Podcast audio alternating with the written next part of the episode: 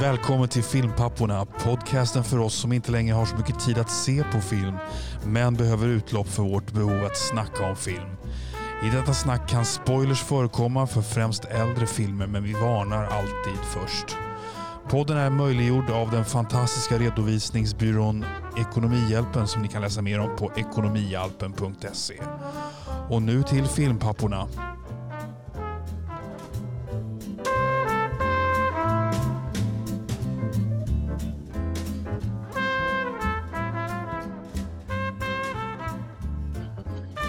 Välkomna till alla som lyssnar så här i juletider. Och jag, här kommer jag från eh, Ekonomihjälpens faktiskt eh, snöindränkta kontor här i Tyresö. Det snöar utanför fönsterrutan i den, mot den svarta himlen. Faller lite flingor. Och med mig, inte på plats, men på andra sidan mikrofonen inifrån Stockholm så har jag min evige lagkamrat. Oliver Grassman. Hej och välkommen. Hej. Och vet du vilken låt jag har tänkt på nu när vi börjar inför det här? Vad har Jag, tänkt på, jag vet inte om du har hört den här obskyra låten. Men det, det är en grupp som heter Killing Joke. En låt som heter 80s. 80s. Ja, just det. I'm living in the 80s. För det är givetvis så, ja, för det är givetvis så att vi har ju åt, oj, vi har 80-tals special idag. Vi ska gräva fram våra bästa 80-talsbärare och det, nu pratar vi om gömda och glömda filmer från 80-talet som vi ska försöka, eh, försöka lyfta fram. Och vi är ju inte ensamma. Michael Jackson skulle ha sjungit We are not alone. För att vem har vi med oss om inte vår egen 80-talsexpert utnämnd alldeles nyss, Fritte. Hallå? Halloj! Du var ju med Född på 80-talet, lever i 80-talet. Ja, det är 80-talet. Vad tog det vägen? Ja, just det. Ehm, vi, ehm, eh, vi hade ju ett avsnitt med dig för några veckor sedan, ett av våra ordinarie avsnitt, och nu är du tillbaks här för att eh, frälsa oss med dina gömda och glömda 80-talsperr. Yes, och jag är så taggad. det är bra. Askul. Jag har en känsla av att vi kommer att ha väldigt olika tagningar på de här filmerna och jag är mycket spänd på att se och höra. Jag, jag är spänd på Oliver på ett sätt, för jag, Eh, jag har verkligen ingen aning vad som kommer komma från dig. Och jag är spänd på Fritte för att jag, jag tror att jag kommer vara ganska nyfiken på att se de här filmerna som du lyfter fram.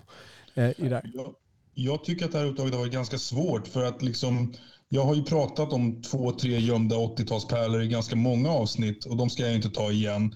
Och, och sen är det ju så med 80-talet att, att jag vet inte hur det är för er, men man har, de, de flesta filmer jag har sett har ju varit någon slags hits.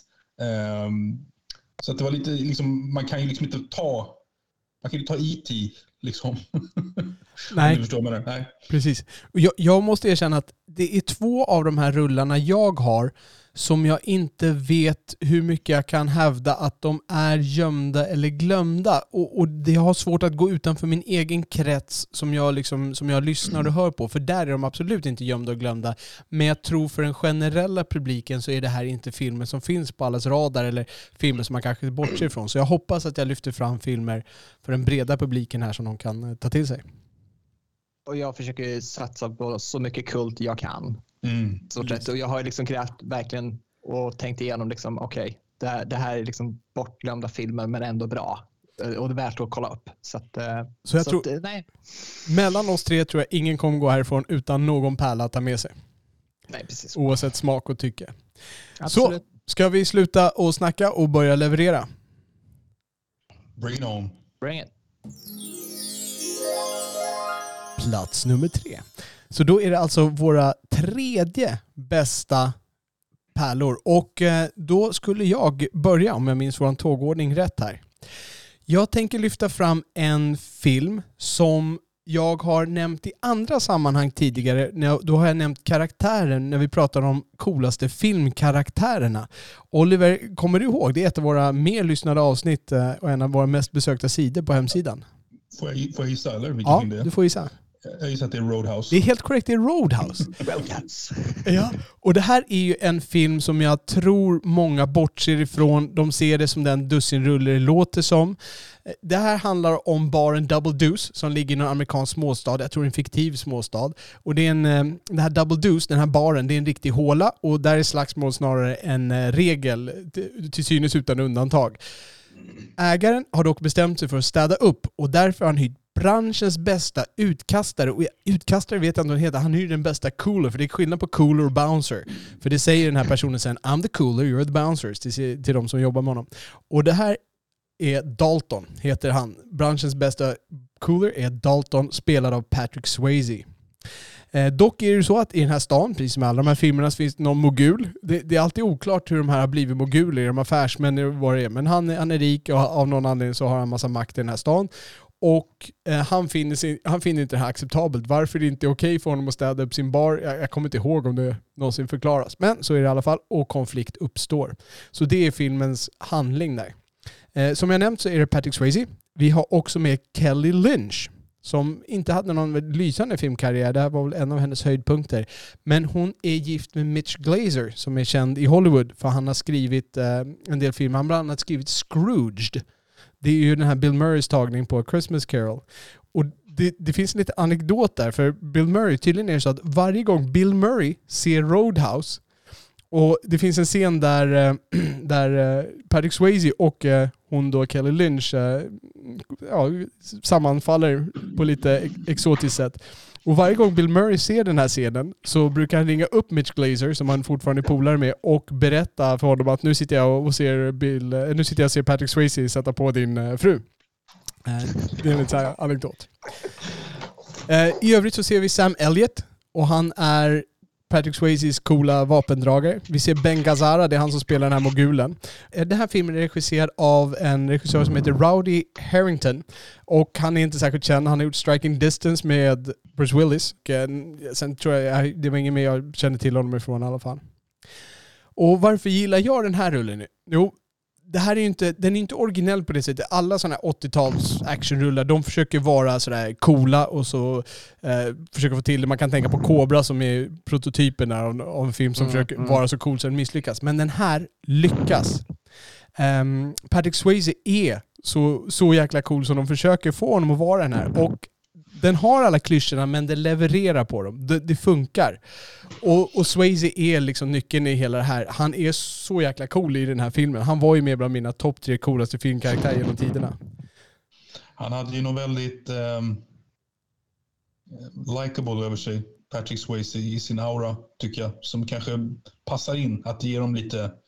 Jag, inte säga att det om, jag har inte sett filmen, men jag kan, inte, jag kan inte säga om det är en mjuk dimension, men det är någonting lite kanske något lite empatiskt som lyser igenom mellan all fighting eller någonting.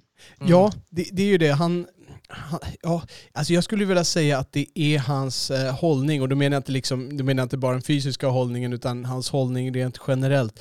Han levererar cool utan att gå över gränsen, som Cobra då är mitt typexempel ja. på när det går över gränsen, när man verkligen försöker ja. få hårt att vara cool. Han lyckas, ja, alltså han håller balansen. Det är just det där med Patrick Swayze, han är väldigt stoisk i den. Eh, och mm. liksom verkligen så bara är i the moment jämfört med liksom Stallones Cobra. Liksom, att han är så jävla macho liksom, så att det går i överdrift. Ja, visst. Det det. Men just det här med Patrick Swayze är ju liksom till, eh, till Oh, nu blandade jag Roundhouse, eller heter det så? A Roadhouse. Ja. Roadhouse, förlåt. förlåt. men I Roadhouse i varje fall. Och liksom just det här, den här den här coola snubben i, i hörnet längst in där som har kollen så att säga. Liksom, han har svart tight t-shirt liksom, och sen så blå jeans och liksom, han kan tai chi. Liksom. ja, visst. Han, liksom, man jävlas lite på Patrick Swayze där. Liksom, för han, han, han liksom så här varnar ju folk innan. Liksom, så här, sköter inte så åker ut och de bara fuck you. Liksom. Och, sen så, och han verkligen försöker bara be nice. Liksom. sen slutar det med att han kommer få en roundhouse kicker på killen. Liksom. Exakt. Mm. Och han, han, man tänker inte på, åtminstone jag tänker inte så mycket på Patrick Swayze som det, men han är väldigt rippad i den här filmen. Han är i riktigt mm, bra ja. form. Han är bra, väldigt bra. Ja. Alltså den här filmen mm. den har, den har allt mm. som en sån här 80-tals prototypskada. Det har en snygg tjej, det har en tillräckligt bra skurk, det har en häftig partner där i Sam Elliot. Långt hår. Exakt. Det har till och med ett bra band på, på, i baren där. Det är någon riktig ja, sångare, jag kommer inte ihåg vad historien är, en blind kille. Ja, han är, och sen är jag bästis med den där blinda killen också, så, här, liksom, så de är tight. Med Exakt. Så, så, när han har gjort sitt första framträdande, that's Dalton, uh, ladies and gentlemen, eller vad han säger där i micken. Ja, det, det, är helt enkelt, det här är en riktigt cool 80-talsrulle. Om du vill ha en 80-talsrulle klassisk där, så är det här mm. toppgenren skulle jag säga. Eh, I min värld. Så lite trivia också. Det, det, här såg ju min farsa på 80-talet och det var ju så här drömjobbet för honom verkligen. Liksom, så att lite shoutout till farsan. Då, så att, eh, så att eh, det är någon som bara, ah, vad fan slänger ut folk som Patrick Swayze, det vore så jävla coolt. så jag fattade men man såg, okej okay, här är jag. Liksom. inte lika glamorös som det kanske såg ut där. Nej, nej, nej, nej men det, det kanske var coolt. på 85 liksom. Exakt. Kanske idag är, är kanske inte lika ballt idag. men Liksom. Exakt. Ja. Nej, men bra. Det var min eh, trea 80-talspärla. Jag hoppas att det finns någon som kan plocka till sig den. Oliver, vad har du på din tredje plats? Jo, jag har valt en, eh, en komedi. En 80-talskomedi, eh, lite mindre känd än de allra kändaste. Det är regi av Rob Reiner. Det är hans andra film. Hans första film var ju Spinal Tap. Det här är en film som kommer 85 som heter The Sure Thing. Med eh, John Cusack. Eh, John Cusack har haft en dry spell på college. Eh, han får inga brudar längre. Så han har en polare som ska ha då en The Sure Thing som väntar på honom i Kalifornien. Då ska han bila dit. Och eh, då är han tvungen att bila med en tjej som spelat av en skådespelare som heter Daphne Zuniga. Eh, som har försvunnit lite grann. Hon var med i Melrose Place. Eh, sen vet jag inte vad som hände med henne. Eh, men de bilar ju då till Kalifornien och upptäcker lite nya sidor på varandra. Väldigt formulaic allting. Eh, han är lite mer bad boy och hon är lite mer geek. Och de lär sig lite av varandra. Det var en väldigt charmig, rolig komedi. Jag tycker mer om den. Det finns ju en kanske mer erkänd Så där, vi hade, vi hade lite technical fuck-up där. Vi ehm, kommer tillbaks och du höll på att prata, du var Daphne Zuniga, var med i den här filmen, eh, nämnde du. Mm. Och eh, mer. Ja, nej men, um, storyn är ganska standard och det är med John, John Cusack. De, de finner varandra på vägen lite grann. På väg till Kalifornien. Och sen har jag för mig att det är skådespelaren Anthony Edwards som möter John Cusack i, i Kalifornien med solbrillor och grejer. Um, och det, jag menar, det finns ju jättemånga sådana här komedier, men jag tycker den har mer charm än många andra av de här 80-talsfilmerna. Jag tycker mer om den här än det finns en mer erkänd komedi med John Cusack som heter Snacka går ju. Eh, där John Cusack spelar mot John Sky. Där han är liksom precis har gått ut gymnasiet och vet inte vad han ska göra med sitt liv och vill ägna sig åt kickboxning och bli lite kär igen. Den, den är lite mer som jag minns, den är lite mer sentimental. The Sure Thing är sentimental men mindre sentimental. Och stor charmfaktor hos bägge skådespelarna kan man säga. Och Rob Reiner som har regisserat den här, han är ju vet, han är ganska stor i Hollywood. Han har ju en hel del stora floppar, men han har också en hel del stora framgångar. Han är en ganska ojämn regissör får man säga. Mm. A Few Good Men och han gjorde ju någon flopp med Michelle Pfeiffer och Bruce Willis. Någon så här kärleksdrama som floppade tror jag. Jag vet inte, jag vet inte, det var länge sedan jag faktiskt noterade någon ny film från honom. Var det han som regisserade Few Good Men med Tom Cruise? Ja, det. jäklar, det visste jag inte. Jag visste ju att Sorkin hade skrivit manuset. Jag tror nästan Sorkin hade regisserat den också, men det var alltså Mm. Rob Reiner som Rob Reiner, in. ja. Ja, just det.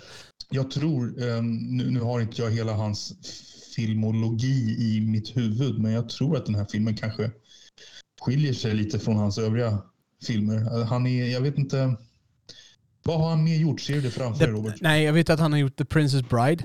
Ehm, Just det. det. är ju kanske Ja. hans mest omtalade film. Han gjorde väl Stand By Me var det väl han som regisserade.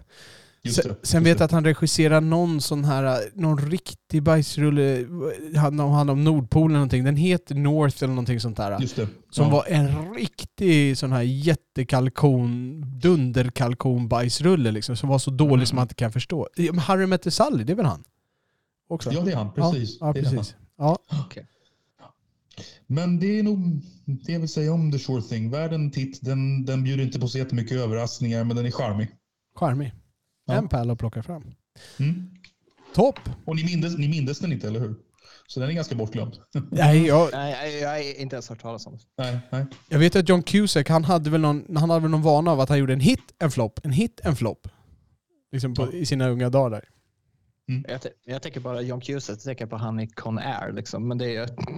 Det är liksom, det, och sen eh, var den där High Fidelity också. Jag har sett honom i. Ja, Mm. precis. Och jag tänker på den där filmen, jag inte kommer ihåg vad den heter, när han står med radiohögtalare. Inte för att jag sett filmen, när han står med sin Ja, stereo den där. ja. Ja, just det. Den Ja, ja. det är bara att Eh, scenen är klassisk.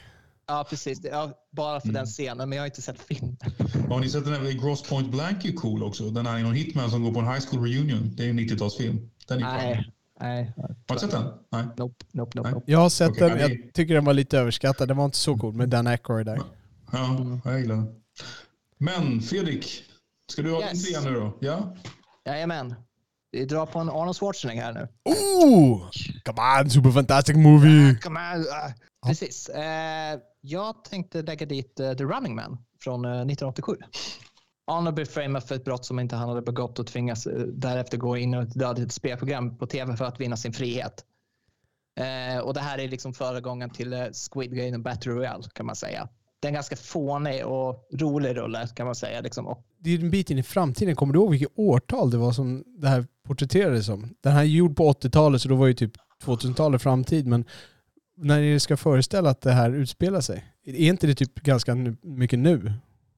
Är, det är ju framtiden, är det. så det är dystopisk framtid. Ja, precis. Men jag tänker att det är typ nu omkring 2020 där någonstans det här ska föreställa. Ja, ja, ska vi föreställa stort sett. Så, Ah. och det jag, kommer, ihåg- det jag kommer ihåg av filmen i, i handlingen där, när han är, det är ju den här, uh, han som är uh, game show host, vad heter det på svenska?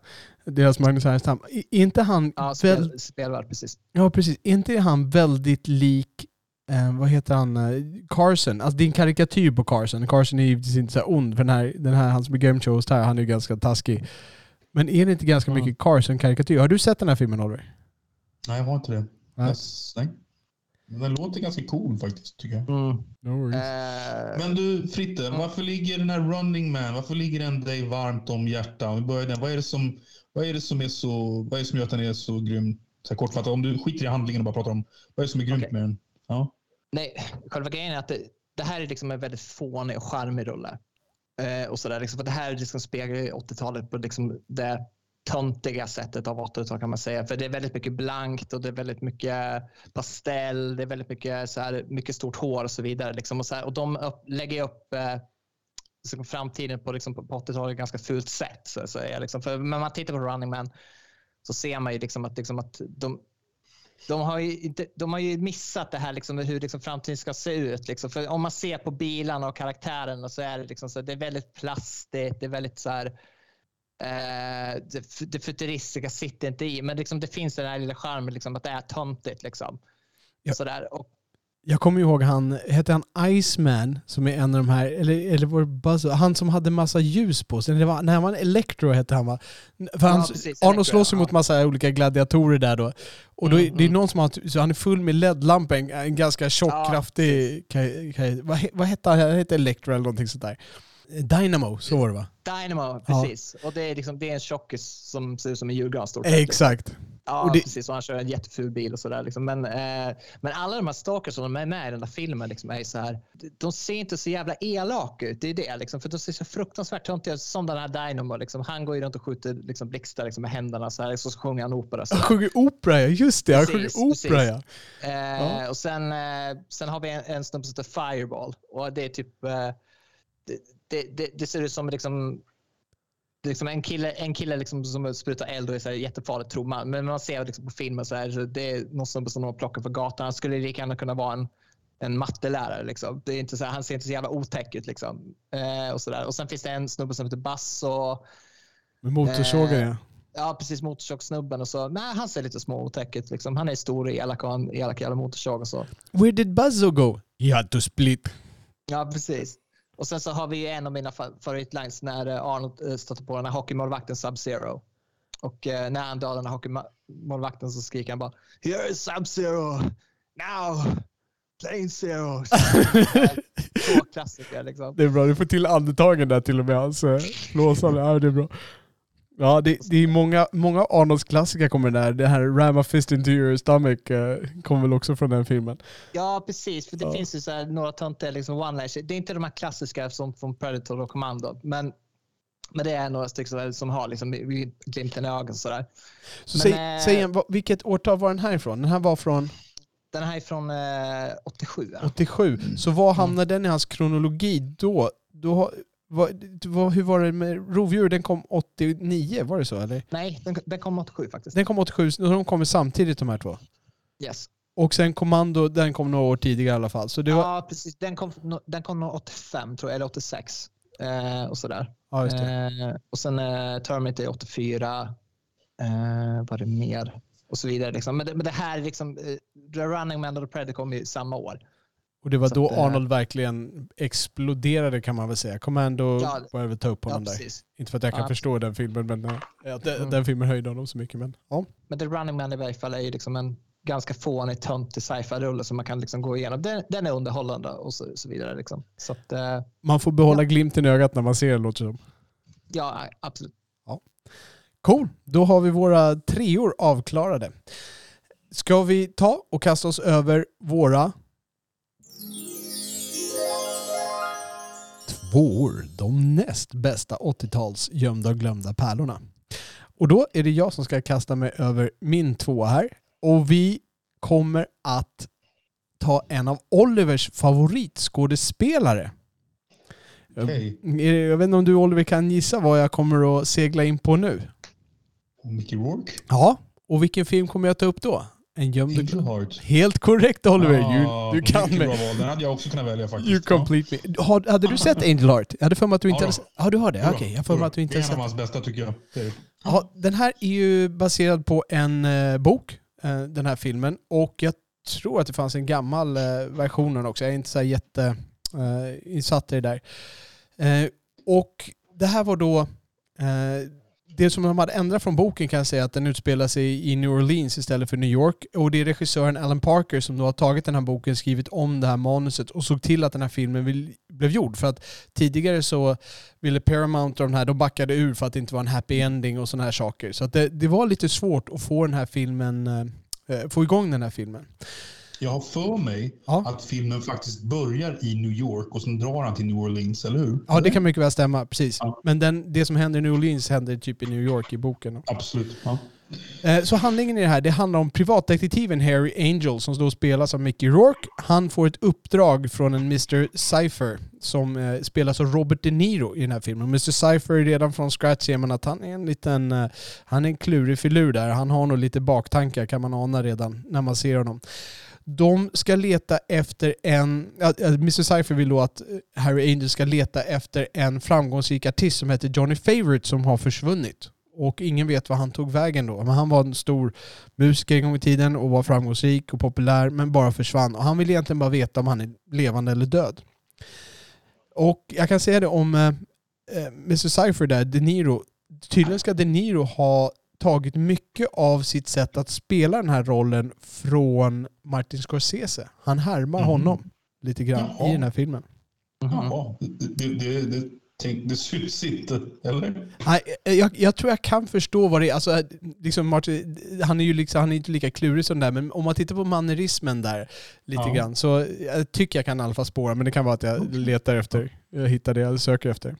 För jag har en bild av att han är ganska, ganska composed och värdig i sitt sätt, Robert De Niro. Inte alls så där ettrig som jag tänker mig att Martin Scorsese är. Nej, det, det kan jag tänka mig också. Han, han är ju väldigt eh, klurig. Jag vet inte om Scor- han har ju bättre inblick i hur Scorsese är utanför intervjuer än vad Ja. vi har. Så det kan mycket vara på det. Men hur som helst, eh, den här privatdetektiven han går iväg på det här och det här leder honom till mörkare och mörkare platser. De börjar hitta lite ockulta företeelser och eh, mysteriet det både utvecklar och invecklar sig själv samtidigt, vilket, är, vilket jag var ganska imponerad av. Eh, det man ser i det här är, Mickey Rourke har ju då huvudrollen som sagt. Där var faktiskt Jack Nicholson tillfrågad i första hand om han ville spela huvudrollen. Och Ro- Robert De Niro själv var också tillfrågad att spela huvudrollen, men Robert De Niro fastnade sen för den här rollen mer. Då testade de Nicholson och sen valde de Mickey Rourke då, som var... Vad hade han gjort precis innan? Han hade gjort någonting som hade satt Nine honom and på a half weeks. Han var ganska korrekt. i ropet där. Ja. Mm. Så, Sen ser vi Mm. också Lisa Bonet, om ni känner igen henne. Var känner man igen henne ifrån på den tiden? Cosby Show. Precis, hon var ju på Cosby Show. Mhm. Och lite ironiskt nog så var det var ju en ganska helylle familjefilm på den tiden. Nu, nu har man ju inte riktigt sådana tankar, eller tv-serier på den tiden, eh, Cosby. Det var ju verkligen, det var ju verkligen idealet för hur familjer skulle vara på något sätt. Men Eh, hon var väl typ bara 18 eller någonting när hon väl gjorde den här filmen. Och jag tror hon blev shamed av Bill Cosby och allt Ja, man hörde om. Hon Ja. hamnar i blåsväder. Hon visar ju ganska mycket hud i filmen. Hon är Ja, ganska ja. promiskuös kan man väl säga. Mm. Ja. Eh, Och det är en ganska udda okult film liksom. Så att eh, ja, hon hamnar i mycket blåsväder för att hon valde att ta den rollen. Det var modigt henne. Så vad är det då jag gillar med den här filmen? Den, den har en atmosfär genom hela filmen som den vidhåller. Och jag, jag vet inte riktigt vad jag kan jämföra med. Det finns ju många filmer som har atmosfär till exempel Seven får ju också den här känslan eh, där. Det är inte liknande atmosfär, men den håller också en atmosfär hela filmen. Den här gör det känsla också. Av doom, en känsla av doom. Nej, inte det. en känsla av Doom, utan det, Mhm. det är en känsla av att alltså det här mysteriet, det, ja Doom kanske på ett sätt, på det sättet att det känns som att han går djupare och djupare ner i ett kaninhål och att Ja. eh, det här är nog in, är någonting som han inte skulle ha gett sig in i. Märker Mm. man mer och mer, men han, nu har han svårare och svårare att ta sig ut ur det vartefter han nästlar in sig i det här eh, spindelnätet mer och mer. Den här filmen tar sin tid, den rusar inte igenom. Men den gör det på ett bra sätt. Den, går liksom, den tar de här stegen hela tiden. Man är inte uttråkad utan man går med och, och det att den tar sin tid det är en del att bygga upp den här atmosfären runt det här. Och, Mm. och som jag sa, det här, att handlingen den både utvecklar sig själv och invecklar sig själv samtidigt. Så vart efter man får veta mer om vad som har hänt i det här mysteriet, för det är, liksom, det är en deckarhistoria, så börjar det Mm. samtidigt bli mer och mer komplext. Och, och man, man börjar undra mer. Liksom, för varje ledtråd man får så får man nästan fler frågor. Och det är det jag menar med att den både utvecklar och invecklar sig själv samtidigt. Och den, den är också ganska skitig och, och, och jordnära. Det är, liksom, det, är inget, det är inget glassigt. Det är inte Ridley Scotts eh, vackra vyer och sådär. Utan den är, han, är en ganska avdankad detektiv och, och det är skitiga miljöer och det är eh, lite trasiga människor och sådär. Så att, ja, det, är- det är en verkligt bra film. Det är ett bra mysterium, den är bra filmad, eh, musiken är bra, ganska jazzig. Mm. Är musiken här. Så att jag, jag, jag tycker det här är en bra film att se. Man ska inte prata mer om handlingen där, utan den ska man få vara med och uppleva. Det här kan man plocka fram som en sån här lite rysarmysterie skulle jag säga att det är. Mm. Ja, jag gillar den och jag tycker det är en sån film där Rourke visar sin potential. Eh, han försvann ju väldigt många dåliga filmer sen, men här är han klockren tycker jag. Och, eh, det finns ganska mycket stories som, som Mickey Rourke har beträffat att det var enorma clash of egos mellan honom och Robert De Niro. De ska ha tävlat på ett sätt. Robert De Niro, vet du, Mickey Rourke kom ju från så här sportvärlden, boxning och baseball och har liksom sett skådespeleri som tävling och, och det där hade De Niro väldigt svårt för. Och där och även vittnade även regissören Alan Parker om att de där, de där, de där scenerna mellan de två, det var som boxningsmatcher nästan att spela in dem. Och, och de är ju verkligen, när man ser de scenerna, de är ju verkligen olika karaktärer där. De, eh, de, de, alltså de går mot varandra. Alltså scenerna fungerar, men de är Ja. verkligen aparta karaktärer i det där. Mm. Han, han är lite mer den här easy going, ah, ja, men ge mig jobb, ja, vad är det med här? Ah, men, ja, ja, okej, jag fixar det liksom. Medan Mm. han, eh, De Niros karaktär där, man ser verkligen hur det, hur det händer saker bakom pannben, hur han leker lite med honom där, liksom, kör lite mind games och sådär. Mm. Alan Parker dog för inte så länge sedan, det var något år sedan. Aha. Eh, ja. Vad har Alan Parker med gjort som man eh, känner igen honom för? Regissören? han, har, han har hoppat mellan USA och England ganska friskt. Han har gjort The Commitments. Um, come think of it. Han har gjort Fame också, filmen Fame, Jaha. innan det blev tv-serie. Eh, han gjorde Angelas Ashes som är så här riktigt deppig irländsk drama. Eh, han har väldigt bredd, får man säga. Han gjorde också Mississippi brinner också. Just det, Just det. precis. Precis. Ja. ja, det är bra Och filmer. Midnight. Bra, bra repertoar. Ja, verkligen. Det verkar vara en del i Södern också. Mm, precis. Ja, nej, men bra. Då ska vi se. Oliver, vad har du att leverera? Jo, men jag har en av dina favoriter. Oh, Jag har faktiskt eh, en, en Spielberg-film. Oj! Eh, en av hans lite mindre ihågkomna. Alltså Spielberg-fans känner ju till den, men, men det är ju inte någon av hans smash hits. På IMDB stod det att den kostade 30 miljoner dollar att spela in och drog in 60 miljoner dollar, vilket var ganska mymycket pengar då, 1986-87. Eh, Mm. Det är Solens rike. Ja, just det. Det är Christian Eh. Bale. Ja, Mm. Ung Christian Bale minst sagt.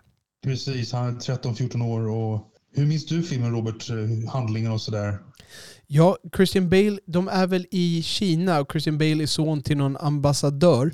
Och sen Ja. så blir det ju, det, det är andra världskriget, är det det? det är?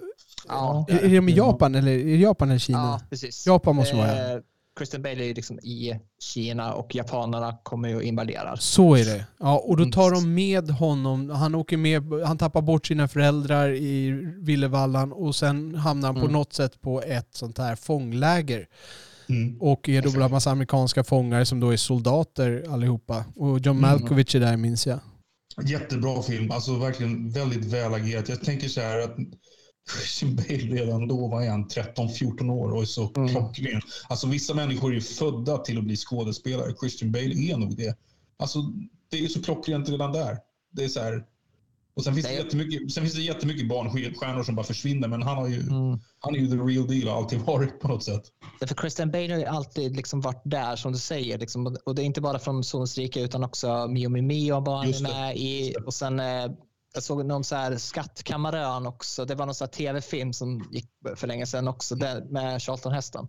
Och var- det, den är också väldigt bra och så vidare. Liksom, så här, som barnskådis var han redan bra då tills han började bli äldre. Så det stämmer. Ja.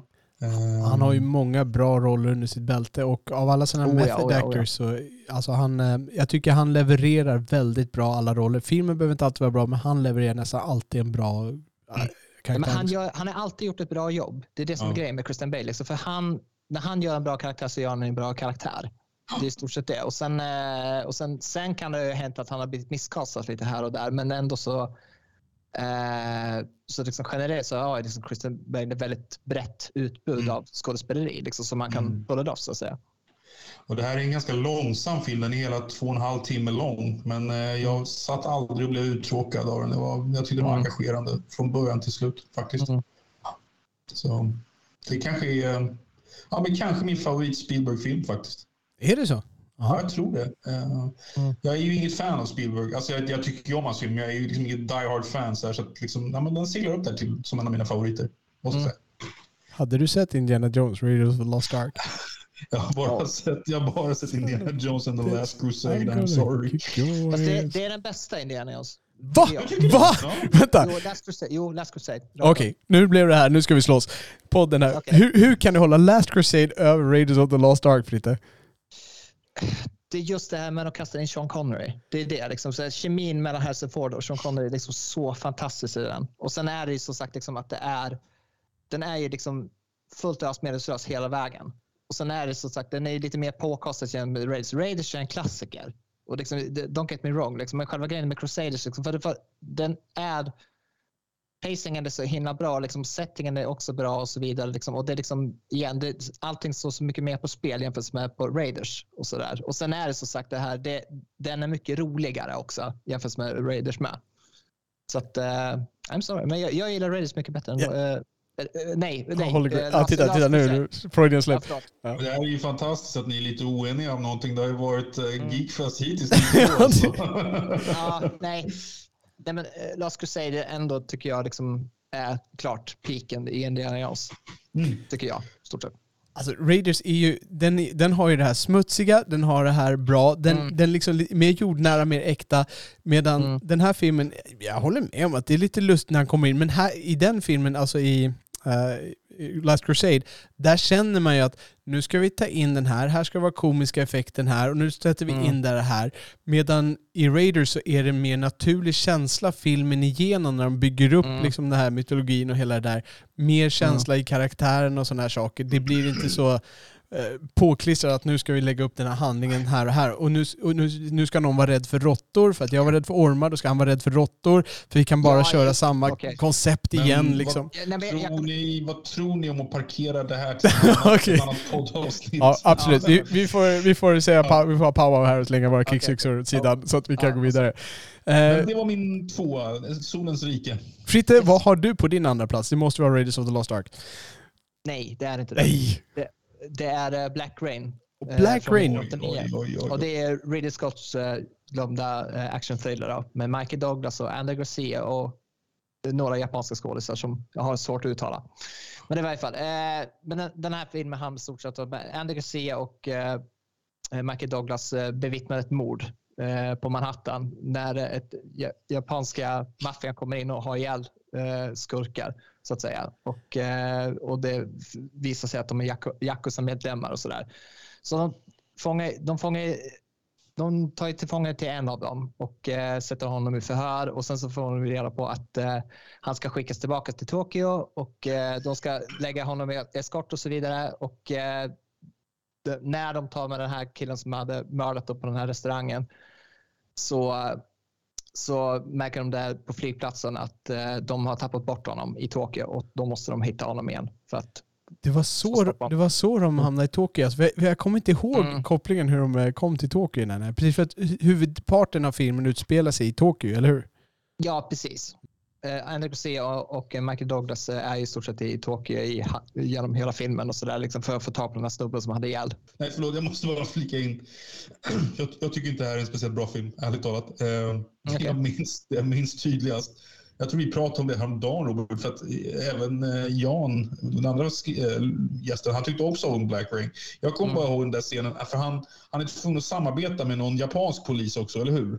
Eller? Ja, precis. Ja. Eh, Och då minns jag att de är, då minns att de är på Kendo-klubben. Och Mm. Michael, den här, när japanerna har tränat Kendo i 30 år sedan, så, så, men Michael Douglas plockar upp sin jädra, Kendo-klubba och bara Ja, ja, viftar bort honom. till. Jag, Ja. jag klarar inte av sånt där. Inte ens om det är gjort med ironi klarar jag av det faktiskt. Nej, det, för själva grejen med, med Black Rain, liksom, det är ju stort sett kulturkrockar det handlar om. Amerikaner kommer till städer japaner liksom, och de ska ju visa var skåpet ska stå och japanerna bara nej, det, vi har våra seder och sådär. Liksom. Så det är liksom kulturkrockar i den här filmen stort sett.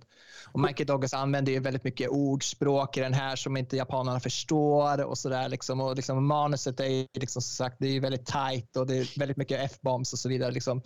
Men själva grejen är ju liksom att eh, just det här liksom med Black Rain liksom, är att om man gillar Blade Runner så ska man gilla Black Rain också. För att visuellt så ser den ut som Blade Runner fast i nutida.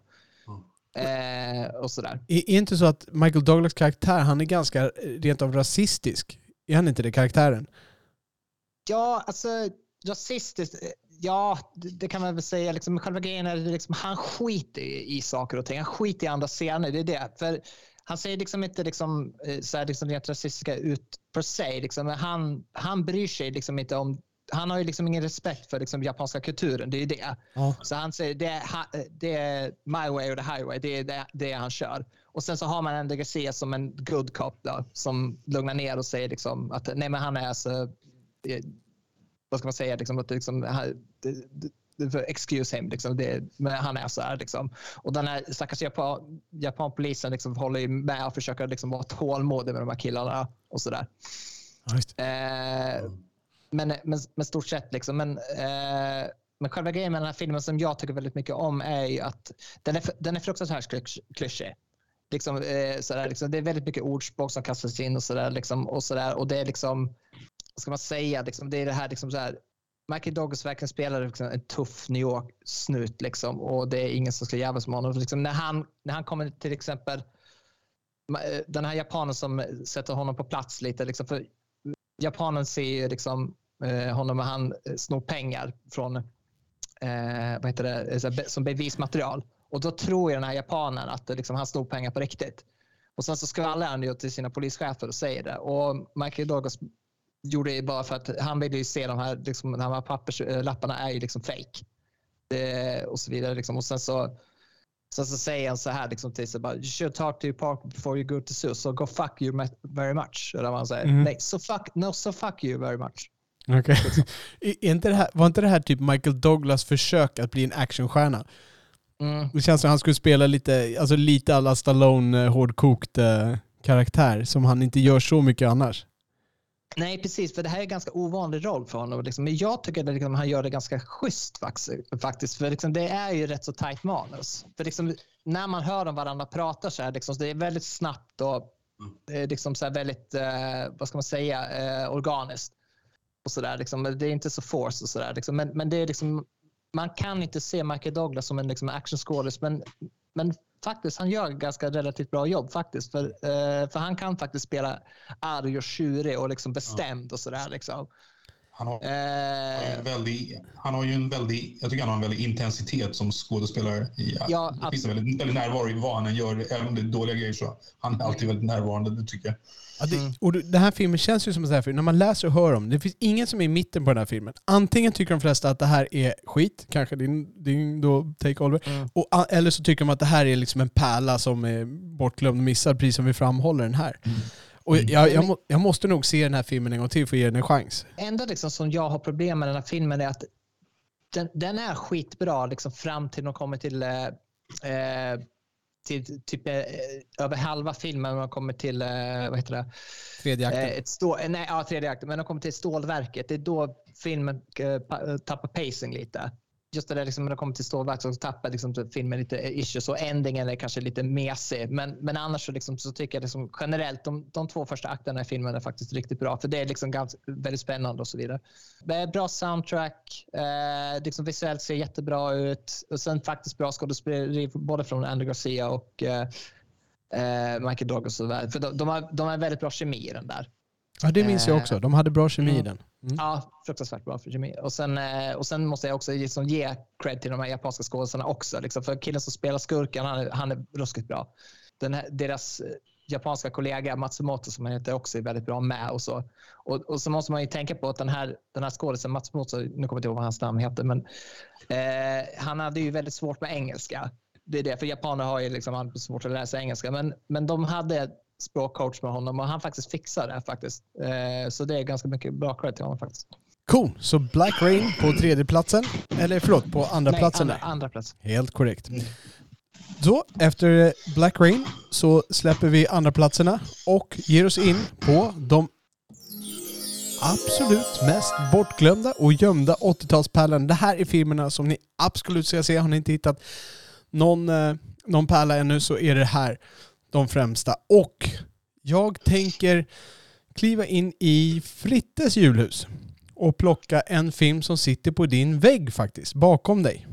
Som jag ser. Mm. Jag tänker lyfta fram The Thing. Och nu kommer jag in på sån här, är det här en bortglömd och gömd pärla? Och i min krets så är det ju inte det så att säga. Det är ju, jag vet, Oliver, du har inte sett den, men du känner ändå till den väldigt bra. Fritte givetvis, du har en plansch på den. Mm, ja, ja. Och människor jag snackar med. Men jag tror generellt, de som inte är de som inte är i den genren eller kanske inte filmnördar, de har nog ingen bra pejl på den här filmen och ser det här som någon vanlig skräckis eller vad, det kan, vad man kan tro att det är. Det här är en fantastiskt bra film. Och den ja. är regisserad av John Carpenter. Och det här, du höll, höll det som hans bästa film om jag minns Yes. rätt. När vi pratade Absolut. lite. Och jag lika så. Han har ju också regisserat Starman, han har regisserat Halloween. Mm. Mer känd för lite skräck och konstiga sci-fi grejer, Flykten från New York och sådana där saker. Och Mm. hans filmer kan verka lite avtändande, kan verka lite beiga om man har sett de senare filmerna. Men Mm. det här är en riktigt skicklig film. Tyvärr så floppade den ganska hårt när den, fi- Yes. eh, när den kom ut. Men den har nu idag fått kultstatus och anses, jag tror jag kan säga att den anses av många som en av de bästa sci-fi-filmerna där. Det är lite svårt om man ska kalla det för sci-fi eller rysare, vad man nu ska klassificera som. Mer, mer en, thriller, en sci-fi thriller skulle jag kunna säga det. Eh, och så. Och sen är absolut att det har skräckelement i det också. Men, det, Ja. det, men filmen handlar i stort sett om vem är the thing. Så att säga, Exakt. Liksom. Det, det handlar om att eh, folk är liksom nojiga över hela filmen. Stort. Precis, det, det är mer paranoia och mysterie än, Ja. än liksom en skräck eh, på det sättet. Den är baserad på en, en, både en film och en bok. Det, det är en gammal film som var baserad på en bok, eh, någon förlaga där. Jag har inte så superstor Who koppling. goes there? Ja just det, Who Goes There ja. Mm, precis. Och eh, handlingen i den här, det är att man börjar få se, det är en helikopter som jagar en hund. Det är en, alltså en helikopter som åker över en hund och de är uppe vid tundran. Mm. Det visar sig att de är, var är de någonstans egentligen? Med Nordpolen? Alaska? Antark- Antarktis? Antarktis. Okej, Sydpolen med andra ord. Och eh, så den här helikoptern jagar hunden och de närmar sig en nordamerikansk station där då. Eh, där den här helikoptern, jag vet inte om den kraschar eller landar och sen så piloten springer ut där och, eh, och jagar den här hunden och det blir lite förväxlingar och en av amerikanerna skjuter den här piloten som visar sig sen vara en eh, norrman. Eh, Precis. och, den här, och så tar de då in den här hunden till sig och så åker de iväg och undersöker då den här norska stationen för nu, de känner att de måste rapportera. De vet att de har en norsk station då en bit bort. Så de åker dit Mm. och då finner de den här stationen att den är nedbrunnen och, och alla där verkar döda. Och det är en del lik som är lite undliga och deformerade. Och det är där mysteriet tar sin start. Sen kommer det att byggas upp här lite mer och mer vad som händer. Jag tänkte inte avslöja mer än så, utan det, det är där mysteriet tar sin start. Eh, I rollerna här så ser vi givetvis, Kurt Russell. ja, Ja, Kurt Russell. Vi ser också Keith Davids. Och det är väl de två man känner igen bäst. Keith Davids, vad känner man igen honom från mer? Jag vet att han var med i, ja, en Carpenter-film som heter They Live. ja just Var det. i. Eh, sen var Keith David, han var i den här komedin, vad heter den, eh, med Ben Stiller. Ja, när han fastnar med eh, pungen i, i dragkedjan. Ja, ja, exakt. Eh, Something about Mary. Ja. Ja, precis. Precis. Man, känner, man känner igen dem och den är full med skådisar som man känner igen men kanske Mm. inte kan namnet på eh, i den här filmen. Och som sagt regisserad och skriven av John Carpenter. Eller om man säger manus eh, var ju skrivet av John Carpenter. Det var ju på en Ja, förlaga. Eh, så vad är det jag gillar med den här filmen? För första, det är jäkligt bra regi. Jag satt ju och debatterade den här med vår lyssnare Jan, bara, en viss scen i den här. Och vi satt och, och debatterade vad det var som hade hänt i den här scenen och de här grejerna. Eh, liksom, eh, vi pratade om en, en scen mot slutet av filmen och hur, huruvida det var vad som hade hänt. Och just det faktum att vi kan sitta och debattera och, och säga liksom, ja, titta, jag hade de här ledtrådarna, jag hade de här ledtrådarna. Och det finns verkligen ledtrådar genom filmen. Det känns som de har tänkt igenom den här filmen i väldigt, väldigt noga detalj. Det är inte det här liksom, nu ska vi bara få effektsökeri och det här, utan de har tänkt igenom hela det här i noga detalj, lagt till och tagit bort ledtrådar och säkert en del grejer som de inte har tänkt ska vara ledtrådar som folk nappar upp. Liksom, och tycker att det här är bevis för det här eller någonting. Mm. Så den är förbaskat intressant att analysera på det sättet. Spe- Oh ja. Specialeffekterna i den här, ehm, de är ju grymma. Ehm, det är ju nat- vad heter det, naturliga specialeffekter höll jag på att säga. Men, Eh, practical effects. tack. Och då, de, var ju så, de är så välgjorda så de sägs att de skrämde skådespelarna på plats. Det är ju två Precis. lite halvt legendarer. Robotin heter- uttalas väl? Rob, nej, Robert Bottin, jag vet inte hur man Ja. uttalar det, men det här var ju hans debut. Eller nej, inte debuten var från The Howling var det, men Ja, det. det. här var ju hans största jävla genombrott och det var ju liksom The Thing. Precis. Och han Och- fick lite hjälp av legenden Stan Winston där på, på Precis. hundgrejerna vill jag minnas. Precis. För Stan Winston precis, jag håller med det där hundgrejen, men, men generellt så är det Robert Tins practical effects i stort sett. För det, även Stan Winston har ju sagt det själv, liksom, det, det är Robert Tins film. Är det. Ja, visst. Och regin, den, liksom, den, den är så mångfacetterad. Så förutom att de har koll på alla de här små detaljerna så är det också, den bygger upp spänningen och mysteriet. De väljer vad de ska visa. De skapar Mm. misstankar med att med de håller kvar liksom bilden på en viss karaktär extra Vem länge. är vem? Vem är vem? Ja, det är det exakt. liksom det handlar om. Ja. Och sen, de gör också sådana här saker, de eh, sänkte temperaturen på riktigt så att det blev kallt, så att skådisarnas eh, upplevda kyla var på riktigt. De lät också, har jag hört, att de inte lät skådan, skådisarna veta riktigt vem det var som var, låt oss kalla det infekterad. För att Mm. de själva inte skulle veta, utan de utvecklade manuset, eller släppte manuset lite vart efter. Jag vet inte hur många Mm. grejer som är sanna, men det är sådana här saker som pratas runt omkring den här. Ja, precis. Och det finns en scen i den här som jag verkligen älskar. Och det är en scen när de, de ska testa varandra för att se vem som är infekterad. Och då är det, då är de liksom, eh, det är en då hu- huvudkaraktären eh, spelar Kurt Russell då, han, han har bundit Mm. fast de andra. Och så ska han då göra det här testet på var och en. Och jag älskar den så mycket för att det är just det här man skulle göra på riktigt om den här situationen nu uppstod. Är det, någonting, det är så här man skulle agera på riktigt. Det här är logiskt Mm. att någon skulle göra så här för att försöka ta reda på det. Vilket man hoppar över i många andra skräckfilmer eller liknande filmer. Där, där gör man mer effektsökeri utan man tänker inte logiskt vad som skulle ha hänt. Och den scenen blir så jäkla bra. Den scenen är Mm. riktigt bra. Den är spännande, den är välspelad. Jag skulle nog är säga bra klipp. Bra klippt också. jättebra klippt. Jag skulle nog Mm. säga att det är en av Kurt Russells, ja, kanske hans bästa framträdanden också i den här rollen. Oh, ja. Ja.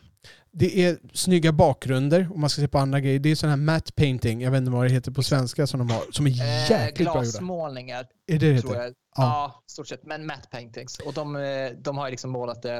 Eh, de ju liksom, matte painting betyder liksom att de har ju lagt ett ett glas överlag över filmen. Eh, så man kan se liksom så stora miljöer och så berg. och Så. Och Det har de gjort i den här filmen. Och det användes väldigt mycket på 70 80-talet. Ja, just det.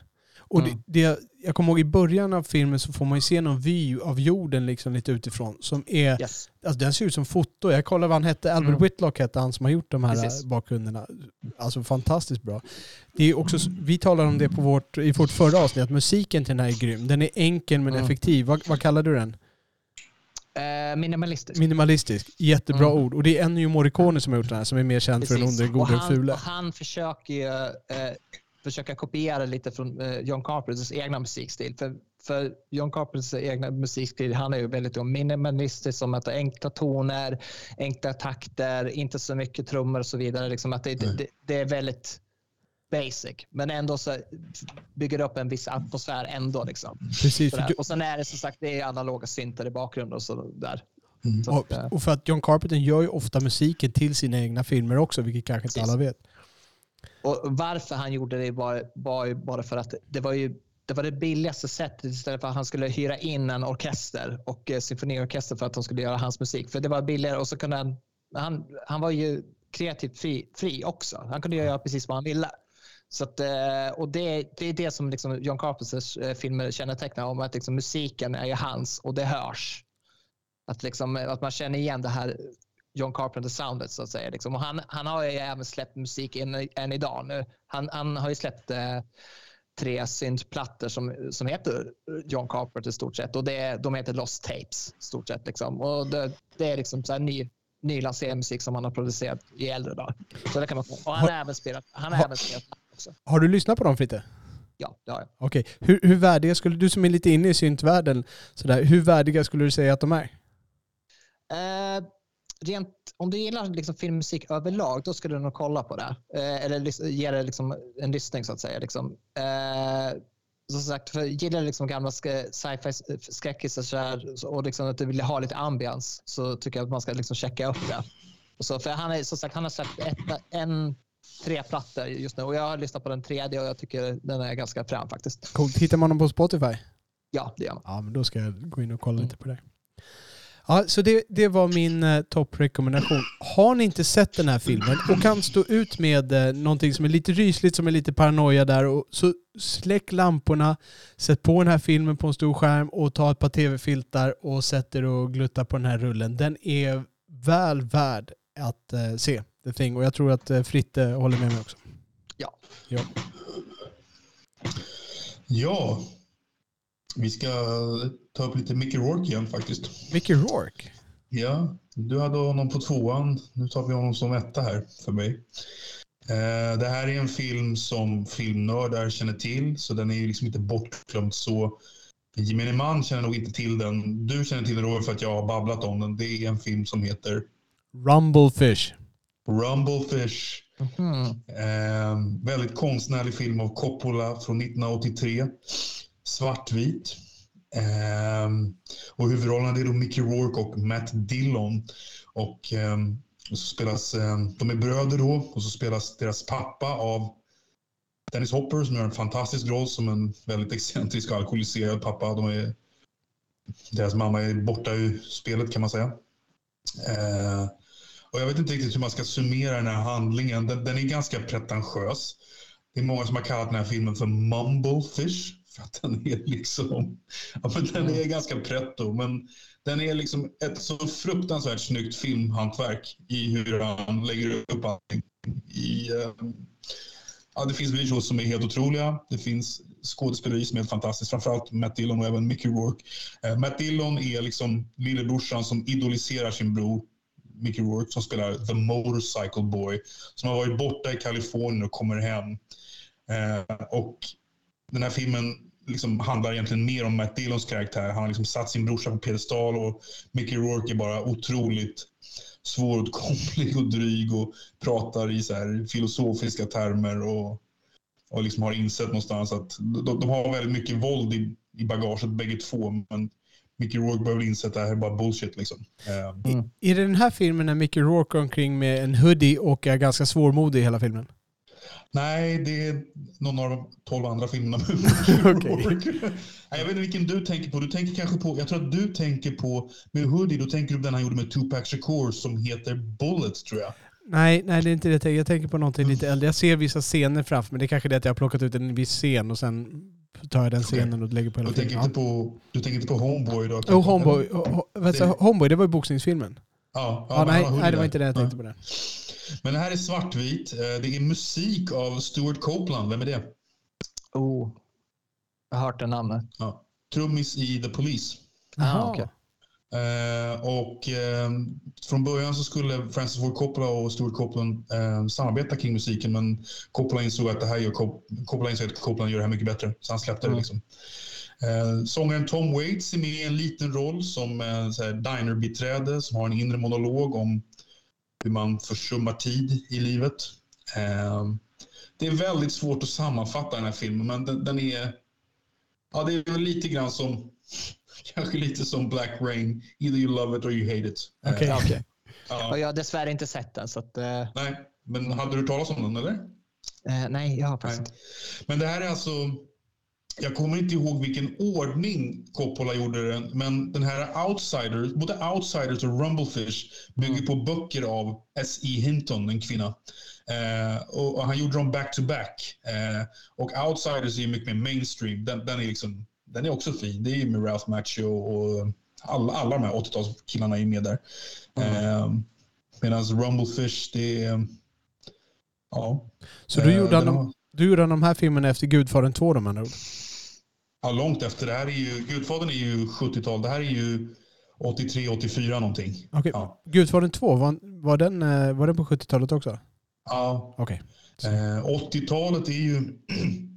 Finns ju mycket filmer av, av Coppola som är bortglömda från 80-talet. Vi har The Cotton Club som är en 30-talsskildring med Richard Gere. Vi har eh, Peggy Sue Got Married. Eh, ja, kanske inte hans bästa filmer generellt då, då men, eh, men Rumblefish tycker jag är värd eh, en chans. Och eh, ja, det skadar ju verkligen inte att se det på någon sån här Cinemateket-biograf och få lite stämning och mörker när man tittar på den. Fi- Eh, Finns det, kan, kan man gå och se? Finns det någon sån här cinematek som visar gamla filmer alltså inne i stan? Just nu vet jag inte. Cinemate alltså, i så- Cinemateket är ju mest ute där vid eh, på Gärdet då, vid Filmhuset. Där visar Ja. de grejer. Ja.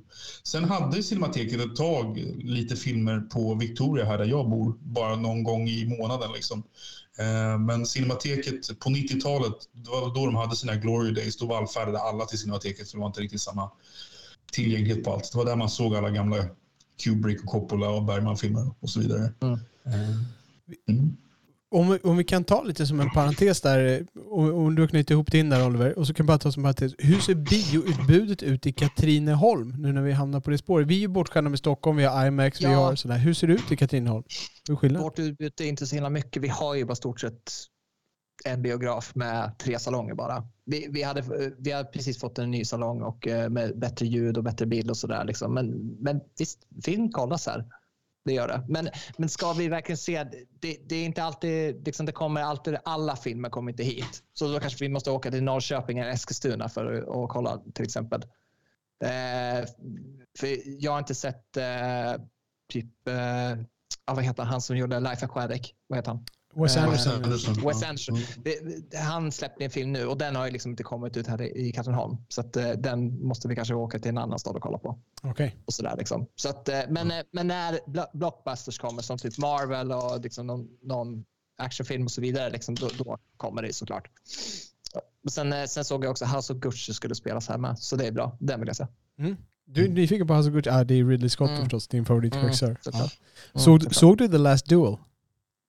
Eh, nej, jag har inte sett den. Okej. Jag tyckte den var mycket bra. Men ehm, Mm. det, det är inte riktigt Ridley Scott-stuk på den. Kanske därför jag Nej.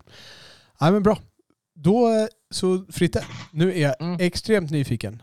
Vad Yes. rekommenderar du som nummer ett 80-tals glömd gömd pärla? Yes, jag rekommenderar Reanimator från 85. Reanimator. Jag har Jajamän. hört talas om. Vad är det Yes. för något? Jag har aldrig hört talas om det. Okej. eh, jag kan förstå varför ni inte har hört talas om för den här, den här har faktiskt blivit bannad i Sverige. F- förlåt, Jaha. är det, är det William Hurt? Nej, det är ingen William Hurt. Nej, okej. Eh, det, det här är med det är Stuart Gordon som har gjort filmen så att säga. Men det här är ju en riktig splatterklassiker kan man väl säga. Och som sagt, som jag sa, de- den här var ju, blev ju bannad i Sverige då. För att den var väldigt eh, blodig och brutal och så. Men eh, skådespelaren i den är Jeffrey Combs och Bruce Abbott och Barbara Crampton i den. Och eh, det här är ju liksom en, en film som handlar om en excentrisk läkarstudent som heter Herbert West. Eh, som kommer till ett campus för att experimentera med sitt nya läkemedel som väcker liv på de döda. Tillsammans med hans, rumka, kam, hans, tillsammans med hans rumkamrat eh, som spelas av eh, Bruce Abbott. Då. Och sådär, liksom, så att, eh, det är i stort sett det. Eh, och, eh, själva grejen med den här filmen är att den, den här filmen är som sagt den är väldigt blodig. Och sådär. Eh, väldigt mycket practical effects och så vidare. Men, men själva grejen, är, liksom, vad som är charmen i den här filmen är att det skådespeleriet är fruktansvärt bra i den här. Eh, för karaktärerna är roliga och de är välskrivna. Och eh, Jeffrey Combs som spelar Herbert West och den här excentriska galningen. Då, Eh, han tar ju över varenda jävla scen han är med i. Det är så helt fantastiskt. Eh, och eh, just det, liksom, för han, den här karaktären som man spelar, den här, den här läkarstudenten då, som vill väcka liv på de döda, liksom, han är så väldigt låst på att han ska verkligen bli klar med sitt jobb så att säga. Liksom. Så att han, han gör every, everything what it takes för att, liksom, att han ska liksom, göra som det händer. Och folk eh, kommer till skada, folk kommer dö av det och så vidare. Eh, och sådär liksom. Och sen eh, nej och sådär liksom. Och när det är practical effects mässigt liksom det här blodet liksom att eh, när blodet syns så syns det på riktigt liksom att det, liksom, det är detaljerat och det är splattrigt och, och så vidare. Eh, och när jag kastar in komiken i det är det som sagt liksom att det, det är ju roliga välskrivna karaktärer liksom, och de har ju liksom lite glimten i ögat så att säga. Liksom, att den här, den här Herbert West är liksom jätteexcentrisk och jättekonstig. Eh, och hans, hans eh, vad heter det? Eh, Rums, Rums kompis liksom försöker ju liksom vara med och liksom lugna ner honom. Men han, eh, ja, det är liksom, de har ju liksom bra kemi tillsammans. Är det, är, äh, får jag, om jag bara får skapa min egen bild lite grann. Är den, liksom, är den skruvad eller är den mer realistisk? Den är skruvad. Ja. Där den. Eh, för själva grejen är ju liksom när, eh, när han kommer liksom till det här campuset liksom, och de här överläkarna får reda på eh, det här serumet, liksom, då vill de också bli kända på det för de, de vet att det här funkar. Eh, det finns en överläkare som heter Dr. Hale som är stort sett som får reda på det här och han vill ju göra också det här serumet och, så liksom, och försöka sno det här. Men Herbert West har ihjäl honom. Eh, och sen så märker han ju av honom att eh, shit, jag skulle nog kunna sätta i det här serumet och testa hur det går liksom, på en levande människa. Liksom, och så gör han det. Eh, och så vaknar Dr. Hill till liv och blir en zombie. Eh, och käppar i hjulen för dem så att säga. Är det mycket komik i den eller är den humoristisk? Den är humoristisk och rolig. Ja. Mm. det, finns, det finns en ganska rolig scen när eh, Herbert West ska sätta det här, injicera det här serumet i en katt. Eh, och eh, och liksom när de märker det liksom så katten vaknar till liv och så måste han slåss ner i en källare och sådär också. Så det är liksom fruktansvärt roligt att kolla på. Okej. Ja, det var ett extremt överraskande val. Um, jag, jag för mig att du, du fräschade ju lite grann där tidigare vilka filmer du skulle ha. Jag hade, jag hade inte kommit ihåg det nu. Känner du till den här? Jag har aldrig hört talas om den här filmen. Jag känner till filmen till namn. Jag ja. kan, det är möjligtvis en film jag kan gissa att jag har sett lite, alltså jag har sett några klipp på den, hört någon prata om sådär. Men jag, jag trodde faktiskt att det var en helt annan film än vad det var. Jag hade ingen aning om att det var en splatter, alla det här. Men Nej, det är splatter. Jag, jag blir också nyfiken, för precis som Oliver sa, så är vi, är vi lite synkade vad gäller film, filmsmak du och jag, känns det som Fritte. Så jag blir väldigt mm. nyfiken på att se det här. Splatter är ju ingenting som jag normalt går att se. Jag, jag hoppar över alla Freddy Krueger och alla de där. Mm. Liksom. Inte för att jag tycker de är läskiga ut, men jag, jag, finner inte så mycket nöje i dem. Men jag, eh, jag blir intresserad av att se vad det är du finner i den här som håller den då högst bland 80-talspärlor. Jo, för vad som håller den högt, det är liksom inte i våldet i sig, det är utan skådespeleriet och karaktärerna. Mm. För den här filmen är mer som en, en teaterpjäs jämfört med en film. Eh, och så där, liksom, för det är, väldigt, det är väldigt mycket overacting och sådär, men ändå charmigt. Och, eh, och liksom, det liksom går inte överstyr och sådär. Liksom, och liksom, humorn är ganska spot on. Och ni har sett filmer som American Psycho till exempel. Ah, okay. Ja, ah, det. Det, är de, det är den nivån av humor, den här svarta humorn. Eh, och så där, liksom, för det är liksom, I American Psycho så är det liksom så här, det, den är ju rolig också. Men liksom, för den spelar, den, den spelar så jävla över. Liksom. Och det här är typ samma stuk i den också. Så att, eh, det, det, är värt att kolla det. För, för man kommer gilla karaktären väldigt mycket och främst den här Herbert West. Som eh, är den här tokiga, tokiga lä läkarstudenten då, som, som vill få igång det här experimentet så att säga. Spännande. Att, eh, ja, precis. Jag, jag, eh, jag, kollade upp här på Vaudeville om man kunde hitta den här någonstans. Eh, tyvärr mm. streamar den inte någonstans nu. Då brukar man nej, kunna leta nej. på YouTube. Men, ja, och den finns gratis. Så ja. den kan ni se. Så det, då ska eh, ta Och den har fått ganska jag, bra betyg. 7,2 ja. på IMDB, 73 av 100 på Metacritic. Precis. Ja. Intressant. Nej, och, sådär, och, sen, och sen finns det Sen har det spekulerats varför, varför den blir bannad i Sverige. Då. Det här fruktansvärda videovåld som var på 80-talet. Och, eh, det finns ju en scen som går överstyr ganska rejält. Då. Spoilers här nu. Eh, men det, eh, vet du det, Bruce Abbotts flickvän eh, som spelas av Barbara Crampton, hon blir ju kidnappad och läggs på en, en eh, vad heter det, ett läkarbritt så att säga. Eh, och blir avklädd, liksom helt, helt nude. Eh, och så kommer de här zombiesarna så där, eh, framför henne och så, där, så kommer den här huvudläkaren och Dr. Hill som, som går runt med sitt huvud. Liksom, så här, för han har ett avkapat huvud som Hurt West har liksom huggit av. Mm. Och sen, så, sen ska han gå ner på henne. Ah. Så att det är liksom, Hej. det var lite, det var lite too much liksom. Så, så att, eh, Jag ska inte rekommendera den här för min fru med andra ord. nej, nej. Och, och liksom, det blev lite för mycket liksom på, liksom, bot, för på 80-talet blev too much liksom. Så här, liksom för det, de, Jag, jag kan förstå. Inte, man, får inte, man, får, man, man får inte se hela scenen, liksom, för de klipper ju av det sen med liksom, huvudet precis går ner mellan benen på henne. Ja. Liksom, och, sen bara, och sen kommer Herbert West och ska rädda henne. Liksom. Right. Eh, så det, det, så det, det var liksom för mycket liksom, för svensk publik. Så ja, så att det är något sorts, the, a head giving a head scene. Ja, det, okej. det, är det. ja. Mm. All right. All right. Jag eh, tror att jag måste se både Reanimator och Rumblefish. Verkligen två olika va- val där.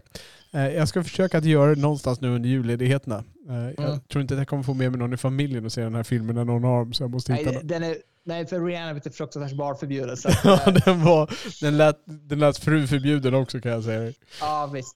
Ja. Men, eh, men, den- men annars är den fruktansvärt eh, underhållande. Annat. Liksom, man måste se actingen i den, hur, hur skruvad den är och liksom hur sjuk den är. Men den är, liksom, den är kul. Bra, då tackar vi för det. Och eh, nu ska vi allihopa ta och gå ner och lyssna på den övergången. För att nu, efter vi har gått igenom de här, så är det dags för våra bottennapp. Vi har ju också plockat ut tre filmer från 80-talet som vissa andra kanske ser som pärlor som man ska plocka upp, men som vi tycker ska ligga kvar nere i skiten och inte lyftas upp. Eh, och jag tänkte då börja här eh, med en film som jag tycker jag börjar höra lite grann i vissa kretsar att den här filmen den är inte så dålig, den är missförstådd, den har det här, det här är jättebra och så vidare och så vidare. Och det är Never Say Never Again. Det är Sean Connerys återkomst Oj, oj, oj, som. Bond. Ja, ja, jag vet, jag Ja. vet. Och jag kan inte förstå de som säger att den här filmen eh, är bra och den har sin charm och bla bla bla. Jag kan inte hitta någonting i den här filmen. Så låt mig börja. Det här är en, är faktiskt en remake på Thunderball. Det vill säga den Bondfilmen Mm. som Sean Connery gjorde på 60-talet var det fortfarande, när han gjorde Thunderball. Och historien är nämligen, det fanns en Kevin McClory som skrev historien till Thunderball och han fick då rättigheterna till det här. Det här är massa juridiskt kring det här som har spelat roll ända in på Daniel Craigs era. För han fick rättigheten till den här historien och med den så fick han också rättigheterna till Spectre som är den här organisationen som Bond eh, slåss mot. Och karaktären Blofeld som ju är Bonds nemesis i filmerna. Och det här har ju påverkat lång, långt fram i filmhistorien som jag precis sa. Till exempel For Your Eyes Only, inledningsscenen i den, det är en Roger Moore-film, så åker han och plockar upp en karaktär och dumpar ner honom i skorstenen. Den här karaktären, den ser precis ut som Blofeld. Den är flintskallig, den sitter i en Ja. rullstol. Den har en katt som är vit som den klappar. Man får aldrig se ansiktet. De kallar den aldrig för Blofeld, för det får de inte. De Nej, får inte. Exakt. De har inte rättigheterna till Blofeld, för de sitter Kevin McClory på. Och i Craigs filmer så spelar han fortfarande roll. I de första filmerna, då fick de ju inte heta Spectre heller. Och de kunde inte ta fram karaktären Blofeld, så de döpte organisationen till någonting annat. Ett namn som bara försvann och så plötsligt var det Spectre sen när filmen Spectre Mm. kom. Så att det här har ju, det här har ju spökat genom hela Bonds eh, karriär kan man säga. Men det betyder alltså att här Kevin McClory, han sitter på rättigheterna och filmar den här historien. Han får göra det när han vill, för han har rättigheterna till den här och de kan inte säga någonting. Så att där på 80-talet, mot slutet av 80-talet bestämde sig för att nu ska vi göra den här Thunderball-remaken eh, och döpa den till Never Say Never Again. Och vem får dem att komma tillbaks om inte Sean Connery? Då kan man undra, Sean Connery, hur kunde han sänka sig så lågt och gå tillbaks och varför gör han det här? Det finns nog två förklaringar. Dels fick han ett båtlast med pengar, vilket underlättar beslutet. Och dels så hade ju han lite surt blod med Eon Productions heter de som gjorde de andra Bond-produktionerna för han tyckte att han var lite underbetald på sin tid så de hade lite törnar i sidorna till varandra så han kunde gärna göra det här som ett eh, finger till dem. Så att han kommer in och kör den här filmen. Handlingen, det är samma som Thunderball. Det är Spectre, de har stulit kärnvapen, de utpressar världen och Bond ska lösa det. förutom Sean Connery så ser vi rollerna Eh, bondbruden i den här är Kim Basinger som gör en väldigt tam Bondbrud. Hon är jag tycker inte hon tillför mycket på någon front i den här filmen. Hon är ganska tafatt eh, kvinna där. Skurken är Klaus Maria Brandau som är dock väldigt karismatisk. Jag tycker inte han får... En riktig arthouse-skådespelare i övrigt. Exakt. Ja, han, jag gillar honom som skådis. Jag tycker han skulle ha fått mer i den här. Det känns som att han inte får riktigt få släppa loss. Han skulle kunna ha gjort det mycket bättre. Han är nästan den mest intressant att se på. Sen har vi vår egen Max von Sydow i rollen som Blowfeld. En väldigt liten roll i den här dock. Men det är Max von Sydow som spelar. Jag ska komma tillbaka till lite tankar kring det där. För det är en karaktär här som sticker ut och den är spelad av Barbara Carrera och det är hon som spelar Fatima, en av skurkarnas eh, hejdukar. Det är väl hon som är hejduken i den här filmen. Varje skurk har ju sin hejduk. Så hon är Klaus Maria Brandauers hejduk i den här filmen. Och det som jag ogillar med den här filmen, eh, det är liksom, det är bara en, det börjar med en urkass inledning där de, liksom, istället för att man har den här gun barrel sequence som de kallar när man ser den här pistolen som går och Bond som skjuter, vilket de givetvis inte får ha av juridiska skäl, så väljer de någon vägg där det står liksom 007 gånger och så när den zoomar in då så kommer bilden fram bakom den. Med en sån förbannat dålig låt och det zoomar in och så ser man Bond som går och ska attackera någon bas ser ut som i något djungelställe där. Och han går upp och han stryper någon där, han tar någon med kniv eller hur nu där. Och så kommer han upp och ser någon tjej som ligger i sängen och han går fram till tjejen så sticker hon en kniv i honom. Och så oh drar han ut den och så visar det sig att det var ju bara en övning.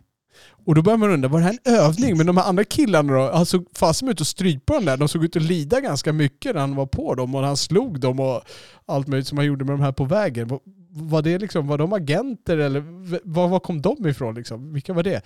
Och det, liksom, den kassa inledningen sätter tonen för hela filmen. Och tonen i filmen är ett problem för att de hoppar i ton. De vet inte om de ska vara en komedi eller om de ska vara finess eller om det ska vara spänning. Det bara studsar överallt och det finns ingen, inget tonalt, ingen tonal röd tråd i den. Till exempel så har de Eh, en karaktär då som ska vara lite comic relief, lite komikern i det här. Och då har de Rowan Atkinson som spelar en karaktär i en Bondfilm. Han ska spela den här lilla vil, vilsna agenten som ska hjälpa Bond när han är jag vet inte, Bahamas eller någonting sånt där. Och, och, när han är i Bahamas där så är det någon montage med så här jättekonstigt ihopklippta scener där han, det, det, är liksom, det är lite sex och det är lite allt möjligt, det bara klipps ihop där och sen, sen ska han ner och bada med hon, eh, den här skurken, Fatima, spelar Barbara Carrera. Och eh, och, det är liksom, eh, och så ska de mörda honom på de mest konvoluta sätt. De sätter på någon sån här hajspårare på honom, ska få hajarna att simma dit. Liksom. Det, är så här, det är alltid konvoluta sätt när de ska döda Bond, men där tar de ju priset. Mm. Och, och, mycket av det här pekar på det som jag tycker är lite problem. De försöker härma den, alla, alltså andra, alla andra Bond-filmer. Det känns som att de, det skulle varit bättre om de hade försökt göra något nytt. Max von Sydow till exempel, han ska sitta där och vara Blowfeld med sin vita katt och klappa den. Det ska vara samma, samma på allting. Istället för att testa någonting nytt. Och, och Max von Sydow, han har ju en väldigt liten roll i den här som jag sa. Vilket får mig undra, man tar in Max von Sydow, han får spela det här. Är han med i en scen eller två eller hur det kan vara?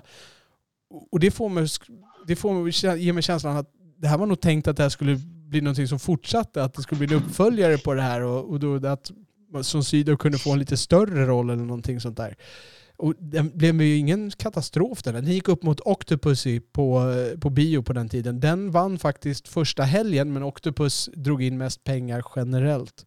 Mm.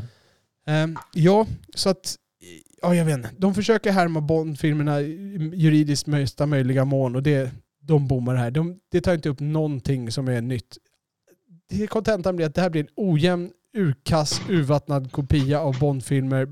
Sean Connery, gammal, oengagerad, bara går igenom grejerna. Finns massa löjliga scener. De ersätter, de spelar Baccarat eller något sånt här och han spelar det mot skurken i i gamla i Thunderball. Men nu ska de sitta och spela något dataspel när de sitter med några spakar och så får man stöta om den andra vinner. Och man ser liksom, man ser hur... Då, det, det är så här, de sitter som kunder, ja, rör på spakarna och ser lite besvärade ut. Så sitter som kunder bara, nej, nej, nej, nej. Liksom, det, det, ser, det ser katastrofalt löjligt ut den scenen. Alltså, leta upp det, jag ska hitta den scenen på YouTube, ska lägga upp den i avsnittsanteckningarna där så man kan se det. Den, är, den ser helt löjlig ut när man tittar på skådespelarna. Liksom. De, de vet verkligen inte, hur ska jag göra det här liksom? Ja. Nej, det är min... Ja, eh, Den, det är ingen pärla. Låt den ligga kvar i musslan och ruttna på botten av sjön. Ja, det låter som ett bottenskap. Ja.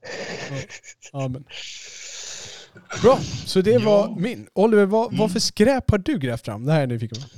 Jo, nej men jag, vet, inte, jag hade faktiskt tänkt ta en annan film, men sen så la du upp konceptet här att det ska vara lite som en film som har fått lite överskattad kultstatus eller vad man ska säga. Eh, och Det, det var ingen hit, men den har kultstatus. Eh, Vi ska prata om Mickey Rourke igen. Eh, Det här är en film som heter The Pope of Greenwich Village från 1985. Eh, Har du sett den Robert? Eller? Jag har inte sett den, men jag vet att du har pratat om den och jag har hört en del om den. Ja, och det är liksom Mickey Rourke i nästan så parodisk stil ihop med Eric Roberts. De är kusiner och ska göra en stöt och försöker vara liksom kingar i Greenwich Village. Burt Young, du vet han som spelar Paul i Rocky, är med som bad guy. Och Daryl Hannah spelar Mickey Rourkes flickvän. Eh, och det är bara så här, det är en second rate försök till att göra en ny Mean Streets. Eh, skådespeleriet är fruktansvärt överdrivet. Det finns en scen där Mickey Rourke ska uttrycka sin frustration och han slår på ett kylskåp som det skulle vara en sandsäck i princip. Utan han bara står så här Mm. otroligt överdrivet. Och sen så är det en scen när, eh, där Eric Roberts har fått ett, ett, ett, eh, ett finger avkapat av någon bad guy. Och de typ så här grinar ihop och så här faller ihop på marken. Det, det, det är så överdrivet skådespeleri i hela filmen. Den har små charmiga passager. Det är ingen så här skitdålig film. Men det här är en sån här film som många amerikanska manliga skådespelare sätter högt. Jag vet att Johnny Depp gillar den här.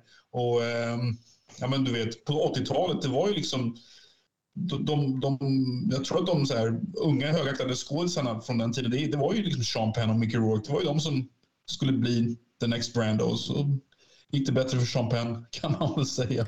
Är, är, det, är det pretentiöst eller är det bara överdrivet? Det är bara överdrivet. Hur, Det är hur, ingen, det är ingen, det är ingen pretentiös film. Det är, det är, det är en överdriven film.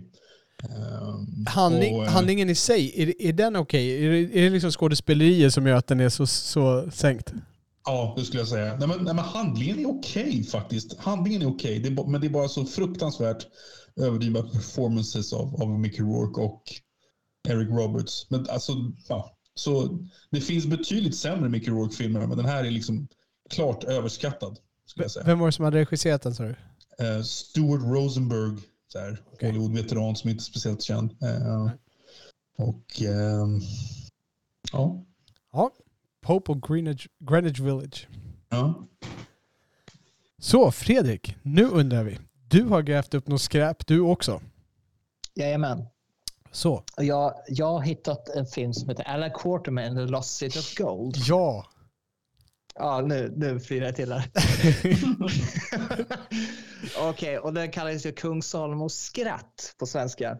Och eh, den är producerad från Canon Films, om ni känner till. Och, och det här är tvåan, eller hur? Om jag har Ja, tvåan. Ja, precis. För, hette, jag, hette, jag, jag, har inte, jag har inte sett ettan, jag har bara sett tvåan. okej, för, för ettan hette Kung Salomos skatt på svenska, eller hur? Och tvåan Ja. hette Kung Salomos skratt. Ja. Ja, precis. Ja. Eh, för de visste att den var ganska rutten. Ja. Men i varje fall. Eh, nej, men den här är producerad för Canon Films då, och det är det här kända förlaget eh, som kastar ut så här fil- skitfilmer som så American Ninja och liksom Invasion USA med Chuck Norris och så där. Liksom, det är bara, bara skräp. Och det här takes the cake rakt av. Eh, det här är liksom en B-version av Indiana Jones. Av rang liksom. Och eh, skådespelarna här är ju Richard Chamberlain och Sharon Stone, James Earl Jones. Det är, så här, det. det, är, det är ganska höga eh, liksom bra uppsatta skådespelare från Hollywood och så vidare. Fast det här Men, innan eh, Sharon Stone är, det här är innan Sharon Stone är känd kan man säga. Ja, ja i och för Ja. sig, det är sant. Ja. Eh, men, men James Earl Jones och Chamberlain har ju liksom, Ja, liksom haft, haft sin grej där. Men, det, var, men det här är som sagt en väldigt B-version av Indiana Jones som jag sagt. Och eh, Richard Chamberlain spelar ju eh, Alan Quartermain som han heter då. Och eh, eh, han får ju reda på att eh, det finns en eh, guldstad i Afrika eh, där, där han bor och så vidare. Och sen får, jag, får han reda på också att hans brorsa är där och han ska gå, gå dit och hitta eh, hans brorsa i den här staden. Eh, som är gjord av guld och så här. Och han tar med sig Sharon Stone som är hans sidekick och så vidare. Och eh, den här filmen är fruktansvärt, eh, ska man säga rasistisk, men eh, vad ska man Stere- säga? Stereo- mycket stereotyper. Ja, mycket stereotyper. Alltså när James Earl Jones spelar en afrikansk krigare, liksom, då, då spelar han verkligen en afrikansk krigare. Liksom. Det är liksom som att de har köpt kläderna från Buttricks. Liksom. Det är, leopard, det, är, det är le- leopardskinn och det är spjut. Det är liksom så här, så här vad heter det? Lejontänder och sådär skit. Liksom. Och, så, och, sådär. Eh, och, så, och James Jones är liksom stort sett krigaren som spelar här och han går ju upp med en stor jävla yxa genom hela filmen. Och är, det- inte, är det inte i den här filmen de ska koka dem i en kastrull också? Nej, det är ettan. har Det jag är hört. ettan, okej. Det är okej. ettan har jag Ja. hört. Eh, det här är tvåan. Eh, för jag har hört om den. Jag har inte sett det. Men, men i varje fall. Och så, så, så får de med en, ytterligare en sidekick som, som ska spela en indier och som är jätte, jätte överdriven. Liksom. Det är liksom värre än Apu från Simpsons. Eh, så han är liksom en rädd indier som hänger med dem. Och eh, de, de åker iväg på äventyr och ska åka igenom djungeln och så vidare. Och eh, själva...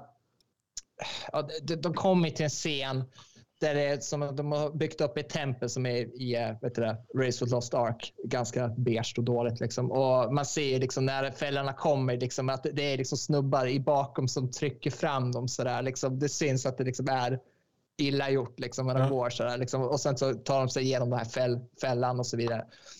Och sen så sen eh, sned så kommer de ner till en grotta och de ska ju åka kanot. Och eh, greenscreen är ju så fruktansvärt dålig. Liksom, för man ser att, liksom, att de har liksom, kanterna i greenscreenen och att den droppar i vattnet. Så här, liksom, det är, liksom, det är jättejerk och asilla. Och sen när de tar sig igenom de här kanoterna eh, lite senare så kommer de ju eh, till liksom, en grottöppning och, så här, och helt random så kommer det ett lejon från ingenstans. Och då ska ju Alan Quartermain slåss med det här lejonet i en grotta. Och det är liksom, what the fuck. Ja. Eh, och har ihjäl lejonet och så. Och sen lite senare, när de har tagit sig igenom den här grottbyn och djungeln så, så kommer de till den här staden Eldorado. Eller vad man ska säga, liksom det här Lost City of Gold. Eh, och eh, de kommer liksom till, fram till porten där och då kommer ytterligare ett lejon och ska slåss med James Earl Jones. Så han slår ju med den här yxan hejvilt och eh, ja, det blir typ en actionscen och sådär. Och sen så kommer de in till det här, den, här, det här, den här staden och så möter de det här, eh, den här stora prästen då, som, eh, som, som jag måste faktiskt säga liksom, som fan ser ut som Diego Maradona. Alltså, han har rätt så här, åt alla håll och han liksom, ser elak ut. Och så har han två så här, eh, fruar då, som, som styr och ställer över honom och så vidare. Liksom. Eh, Och han säger liksom, ah, välkommen till min stad och här gör vi eh, folk till guld och så vidare. Så jävlas inte med mig. Och Alan Quartermain lyssnar inte liksom, och gö- gör han sur och så vidare. Eh, och det slutar med att eh, det blir ett jättestort slagfält på slutet. Eh, att de ska kriga liksom, utanför staden. För den här Maradona då, har blivit utskickad eh, av sina eh, fruar och sen har han samlat på sig massa män i kåpor och med plastspjut och så här. Sen så ska de slåss med varandra i, eh, jag vet inte, utanför den här staden och så. Och då blir det lite Sagan om ringen-vibbar med Hells, Helms Deep. Så där, liksom. Det är fruktansvärt ruttet. Så de kastar guldtackor på varandra som man ser gjort i frigolit. Ja. Och, och de slåss med varandra och så vidare. Och eh, eh, lite senare i filmen så kommer liksom Alan Quartermain eh, slåss med den här sista den här skurken. Då. Och eh, eh, ja, det, det, det är fruktansvärt jävla illa faktiskt. Alltså, Så jag, att, eh, eh, nej, fruktansvärt dålig B-rulle. Jag rekommenderar inte den. jag kommer ihåg att jag, en gång till? Förlåt? Vad hette filmen en gång till? Alan Quarterman and Lost City of Gold. Okej. jag kommer ihåg det- Jag kommer ihåg att jag såg ettan och tyckte den var så här lite cool, men jag var ju ganska ung då, jag var ju skitliten. Eh, Ja. vad, vad kan, nu, vilket år var den här filmen ifrån? från 86. va? 86, vad kan ettan ha varit då? 84, 85, så jag, jag är inte ens tio år. Eh, jag söker på den. Vänta, vänta. Jag, jag kanske är så här åtta år, sju, åtta år gammal när jag ser den. Jag tror jag ser den ganska färskt, kanske tio eller något sånt. Eh, och, jag tycker att den är, jag tycker att den är lite cool. Jag, på något sätt känner jag att den här, det är inte Indiana Jones liksom. Jag, jag tycker den är lite cool. Jag, det enda jag kommer ihåg från ettan, det är typ, det är en, det är en fälla som fälls ner så här, det är typ, de går in genom en dörr och då så kommer det ner så här spikar, faller ner från taket Mm. och bara naglar någon. Och sen kommer jag ihåg den, de kokar i eh. Jag kommer inte ihåg, eh, jag kommer inte ihåg om det var ettan eller tvåan.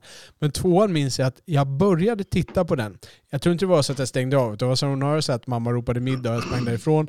Och sen valde jag, valde inte att titta vidare på den. Så på något sätt, trots att min unga ålder så valde jag att inte kolla klart på den. Jag, jag såg vilken Mm. skit det var redan, eh, redan då. Och, och, och när de försöker vara roliga i den här filmen så blir det så jävla pinsamt. Det är så här... Ja. Det, det, alla Quartermain liksom försöker ju vara rolig och liksom så här lattjo. Och sen så har man den där indiensvärmen som bara gömmer sig och kryper ihop och bara börjar grina. Liksom. Och, eh, och sen Sharon Stone, också, hon fick en Raspberry för den här kommer jag på nu. Eh, för sämsta actress den året. Hon, fick, hon blev nominerad, hon, hon vann inte den. Eh, Madonna tog den. Eh, Var det Desperately Sick Susan eller? Typ. Ja. eh, vänta, jag skrev här nu. Eh, Surprise. Desperately Sick Susan Eh, säger jag. Vänta, jag ska kolla, kolla, kolla. kolla. Uh, Sharon Stone, jävligt jobb. Ja, just det. Nej, hon förlorade mot Madonna i Who's That Girl. Who's that Ja, girl? rätt. Okej, Ja. bra. Bra, bra, bra. Nej, jag såg den. Eh, sen lite shoutout också till Canon Films också. Eh, det finns en skitbra dokumentär som heter Electric Boogaloo. Den vill jag ge lite shoutout till. Eh, det, det är värt att kolla liksom, historien om Canon Films. Liksom, att, det, att de var liksom kungarna på 80-talet av skitfilm, liksom, stort sett. Men Så, nej, men det här det är en fruktansvärt rottad film. En B-Indiana Jones som är dålig humor, dåliga specialeffekter. Eh, jättemycket stereotyper som bara går lite över gränsen. Eh, och det, det, det märks att de inte vill vara där, skådisarna. Det märks. Eh, Främst på James Earl Jones. Han, liksom, han vill ju bara hem och sova. Liksom. han vill, gå, han vill gå hem och vara Darth Vader igen, det här var inte så kul. Ja, ja nej, det, det, syns- han gjorde bara det där för en paycheck. Men man ser det när han står och svingar med yxan. Vad fan gör jag här? Liksom. alltså, det är riktigt... Törnfåglar är och Shogun i all ära, men det där var inte Richard Chamberlains plats här på jorden alltså. Nej, och liksom, var, han gjorde väl ett stabilt jobb i den. Det är inte det. Men, liksom, men, men, men främst för James Earl Jones. Liksom, för han är väldigt professionell och sådär. Liksom, och tar sin roll seriöst. Men där, där syns det att han inte vill vara. Det syns. Och, och då har han ändå gjort ormguden i Conan liksom. Ja, gud. Fast jag gillar Carl. Ja, ja. Alltså, jag, jag, jag tycker också det, det är camping på rätt sätt liksom. Eh, Mm. Men han tar ju den rollen ganska seriöst. Han, han gör ju ett, han gör en, eh, en effort i den filmen, James Earl Jones, när han spelar Ja, ja, gud, ja, ja. Thals och Doom. ja, så heter han ja, precis. Precis. Nej, men eh, nej, jag rekommenderar inte den här filmen faktiskt. Och jag som är ett Indiana Jones-fan eh, hatar den här ganska. Okej. Så ba- bara så att inflika till vår tidigare debatt. Jag håller, eh, jag håller Temple of Doom ovanför eh, eh, eh, Last Crusade. Men det kan vi... nej, nej du, du gillar Ready så jag gillar Crusade. Ja, precis. Men jag håller, jag håller till och med Temple of Doom över Last Crusade. Åh nej. Nej. Så? Jag ville bara slänga in det där som en liten, eh, som en liten törn. Fan. Alltså, jag har inget problem med Temple of Doom. Det är inte det. Den är bra. Det, och den är jättemörk och sådär. Liksom bara för Spielberg var ju sur när han gjorde den. Men, Ja. eh, men som sagt, men igen, för mig så är liksom är Crusaders, liksom, jag tycker den är mer effektiv just med Sean Connery och eh, Harrison Ford tillsammans. Liksom, för kemin är helt fantastisk. Ja. Jag tror vi får ta ett battle-avsnitt här och reda ut det här. Lägga upp våra argument och se, och, och så får Oliver bestämma vad domaren här avgör. Vem som, För jag säger inte att de är dåliga, det är inte det. Nej, Men nej. jag föredrar Crusade. Absolut. Ja. vi pratar om att rangordna bra filmer. Mm. Eh, bra! Då mina herrar, då har vi gett ut eh, ett antal eh, 80-talsklassiker för våra lyssnare att ta sig an. Och om vi repeterar våra toppval så var min The Thing, Oliver du hade, Rumblefish. och Fritte sa Eh, ja, det var ju Reanimator. Reanimator. Så det är de tre filmerna ni kan ta. Återigen, väldigt olika kategorier. Reanimator The Thing, jag tror inte man riktigt... Man, någon som är lite ytlig kanske skulle säga att vi är båda skräckisar, men det är väldigt skilda genrer Ja, gud ja. filmerna. Gud, ja. Fast de, de är ju, båda två är minst lika blodiga, det är ju det liksom. Men eh, Nej, det kan jag inte tänka mig. Alltså, så blodig är ju inte The Thing. fast den är ju fan, eller, det, det, just det där liksom med specialeffekter som Robotin gjorde, liksom, är ju liksom, det är ju liksom smått äckligt än idag. Liksom. Men du, du får ju, ja, precis, det, det är lite smått äckliga. Det- Vissa scener är ju det, men den är, Mm. det är inte, liksom, det är inte splatter. nej, nej, och du, nej, nej. Och nu får du Det- inte det- skrämma det- bort det- våra, det- du får inte skrämma bort alla lyssnare som jag har lyckats vagga in i det här nu. Och får se The Thing. Nej, men Reanimator är klart mycket blodigare. Men The Ja. Thing är blodig också, men Ja. inte kanske på samma nivå. Men. Nej, precis. Och lite mer, lite mer um, eh, intellektuellt blod kan man säga det. Utan att förta Ja. någonting från Reanimator. Snyggare blod. Ja, inte, snyggare. Men å andra sidan har de inget huvud som vill gå ner. Men eh, det kanske... Nej, nej, nej. eh, Det, det finns det inte i The Thing. Men, eh, Men, men bortsett från blodet från Reanimated, liksom kolla på den för karaktärerna är helt fantastiska Ja. och jätteroliga. Och den är fruktansvärt låg budget också så att, det får man se lite charmen i den. Jag tar med mig Reanimator, jag tar med mig Rumblefish. Jag lägger till dem högt upp på min lista för att se vad jag kan åstadkomma nu under julledigheten här. Om man kan hitta en natt extra när man är uppe. Och, jag kan inte gå runt med min bebis och titta på Reanimator. Då får jag titta på Rumblefish den gången. Ja. Bra, då säger vi eh, tack så mycket till varandra. Tack eh, Oliver för att du som vanligt är med här idag.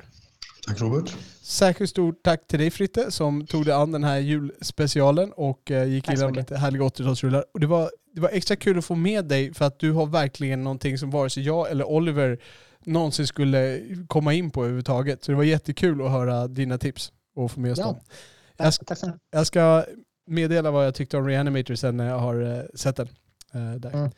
Vi tackar Ekonomihjälpen som vanligt för att de möjliggör den här podden. Vi tackar er som lyssnar. Ni kan nå oss på Twitter, att filmpapporna. Lämna kommentarer här. Skriv gärna upp om ni tycker vi missade några härliga 80-talsklassiker. Annars säger vi tack till er som lyssnar. Tack. Tack.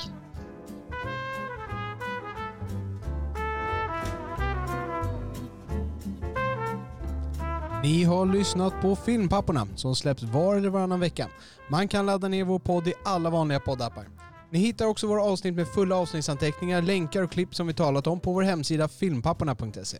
Det är där ni lämnar kommentarer till varje avsnitt med era åsikter, beröm, förbättringstips, korrigeringar eller egna anekdoter. Ni kan också följa oss på Twitter, filmpapporna. Och med det så tackar vi redovisningsbyrån Ekonomihjälpen som möjliggjort denna podd och önskar er alla mörka salonger och så salta popcorn. Grrr.